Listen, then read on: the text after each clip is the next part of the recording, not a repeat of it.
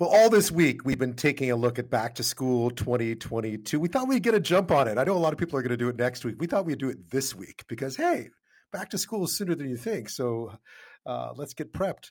One of the things that I found really surprising this year, one of the things I've thought about a lot uh, being here in Victoria, which is a bit of a university town, is with rents jumping so much, the price of rent has gone up so much of late.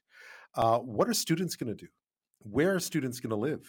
Especially in places where rent is really expensive. Now, that's long been a problem here, but it's pretty consistent now right across the country. And I've been reading stories about students living in their cars, reading students about stories about students being scammed um, out of money, trying to find places, desperate to find places as the school year approaches. It's especially tough, of course, for international students who may not have anyone here who can go look for them, may not know how the rental market works quite as well. Uh, so I was really curious about what the situation is exactly, what's going on, what's being done to help students? Are universities getting involved to make sure students have a place to live, not just on campus and residence and so on, but off campus? Because a lot of students obviously uh, prefer to live off campus. Uh, so joining me now with more on this is Mark Taylor. He's Director of Accounts at placesforstudents.com. That's a searchable database for off-campus student housing. It uh, incorporates about or works with about 200 campuses right across this country from big to small. Mark, thanks for your time tonight. Oh, thank you. We've been reading a lot about uh, and seeing a lot uh, about just the skyrocketing uh, cost of rent right across the country, uh, specifically in, in those big markets like Toronto, Vancouver, uh, and places like Victoria, for instance. What are you seeing on your end? How much has it changed in the last 12 months? Uh, so we've seen a bit of a perfect storm that actually maybe I could go back to 2020 with COVID coming in and everything going virtual. Um, we have roughly, you know, 500,000 landlords in our database that utilize Place for Students, and so we were hearing from them that they couldn't find any students for their rentals. They were all going crazy trying to find something, and uh, everything was staying empty because everybody was forced to stay home and study online. So many of those landlords um, rented to single families. Those single families have stayed, and so those student rentals have not become back onto the market available for students. 2021 crazy rental market, uh, sorry, real estate market, uh, there was a lot of people that decided to get out and sold. Um, the people that bought those properties didn't necessarily continue to make them into student housing um, opportunities. So we had a bit of a perfect storm, I like to call it, where we had 2020 and 2021 pulling rentals out of the market. And then now in 2022, we've got most of our schools saying it's the biggest incoming class they've seen. Um, people who graduated high school in 2020 that didn't want to study online. Uh, personally, I know several friends whose uh, younger um, folks decided we're just going to take a year to work or two years to work, and I'll get back into my college um, ideas once the things go back to normal and in, in person learning. So we've got all those people starting this year with the normal graduating class from 2022, and so you've got these large incoming classes with uh, less rent um, less student rentals available. So the supply and demand of it is just going to drive prices up, right? Yeah, absolutely. Uh, what has been the impact? Because clearly, I mean, I think a lot of, I, mean, if I think back to my student days, and this goes back a long time. And I was in Montreal where rentals were always plentiful. Uh, but oftentimes, and, and this is not a, you know, students don't necessarily spend lots of time worrying about exactly where they're going to live. They sort of figure, I'll, I'll figure it out soon enough.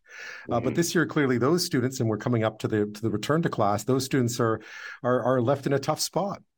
Yeah, and so we're seeing a lot of them. We're hearing people, you know. Uh, getting into an Airbnb or a motel. They're coming to town. Some I've heard anecdotal stories about students living in their cars.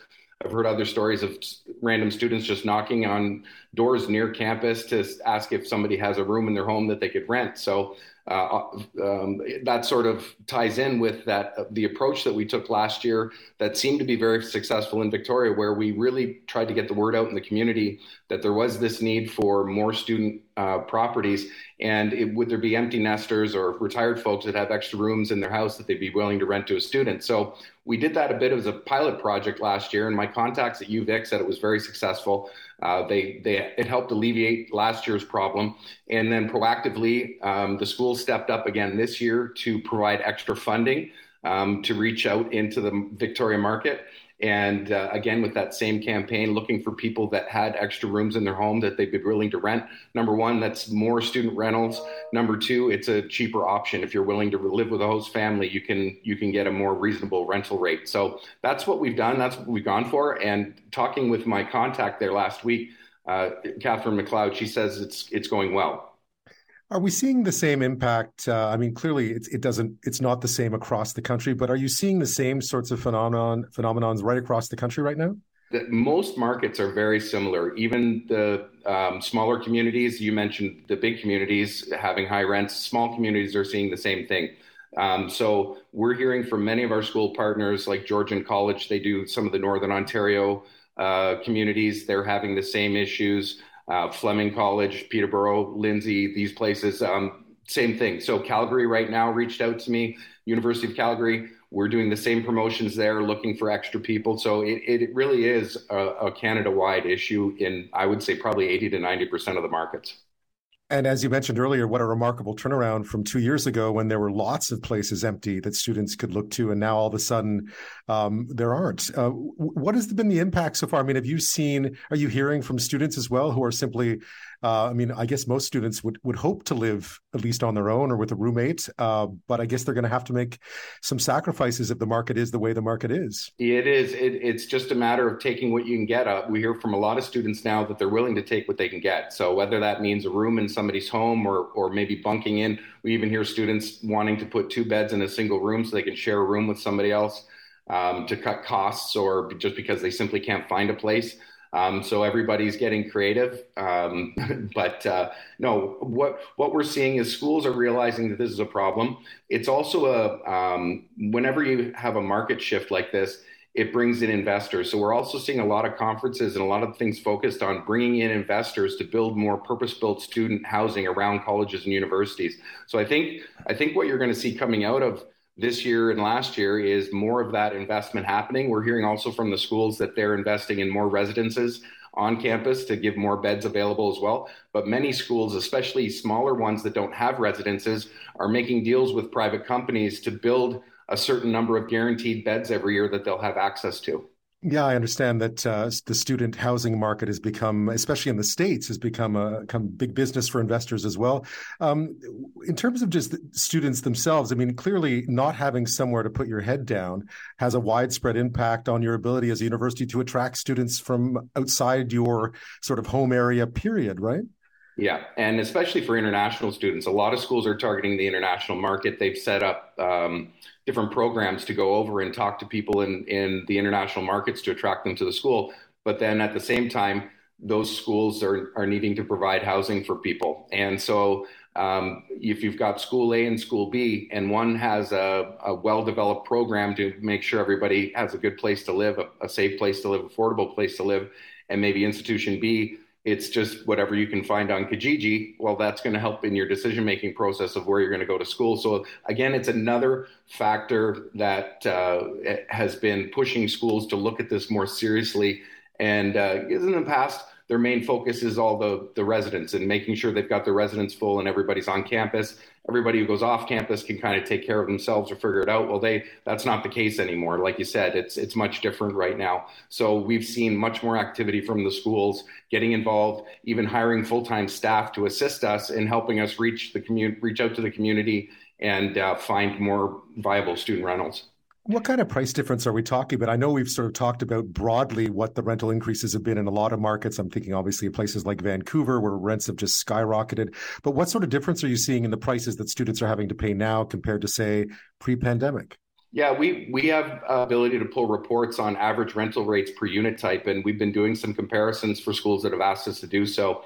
And it seems pretty common between a 20 and 35 percent increase in rent compared to two or three years ago is is kind of what's being asked now. You've got um, increased expenses. Uh, you've got Canada increasing the rates for mortgages, and so when people redo their mortgage, if their rates gone up, they're looking to bring in more rent. If they've recently bought the property, they've paid a higher price for it, so they're trying to cover that mortgage as well. So that that's another factor, not just the supply and demand that's helping to drive up prices. Well, 25 to 35 percent. That's huge if you're on a student budget, right? I mean, yeah. if you factored, if you budgeted for a university for four years of university three years ago, uh, 25 to 35 percent rent rent increase, for instance, if you're moving on or changing apartments or so forth. That's uh, that's massive. I'm yeah. speaking with Mark Taylor. He's director of accounts at Places Places for Students Inc.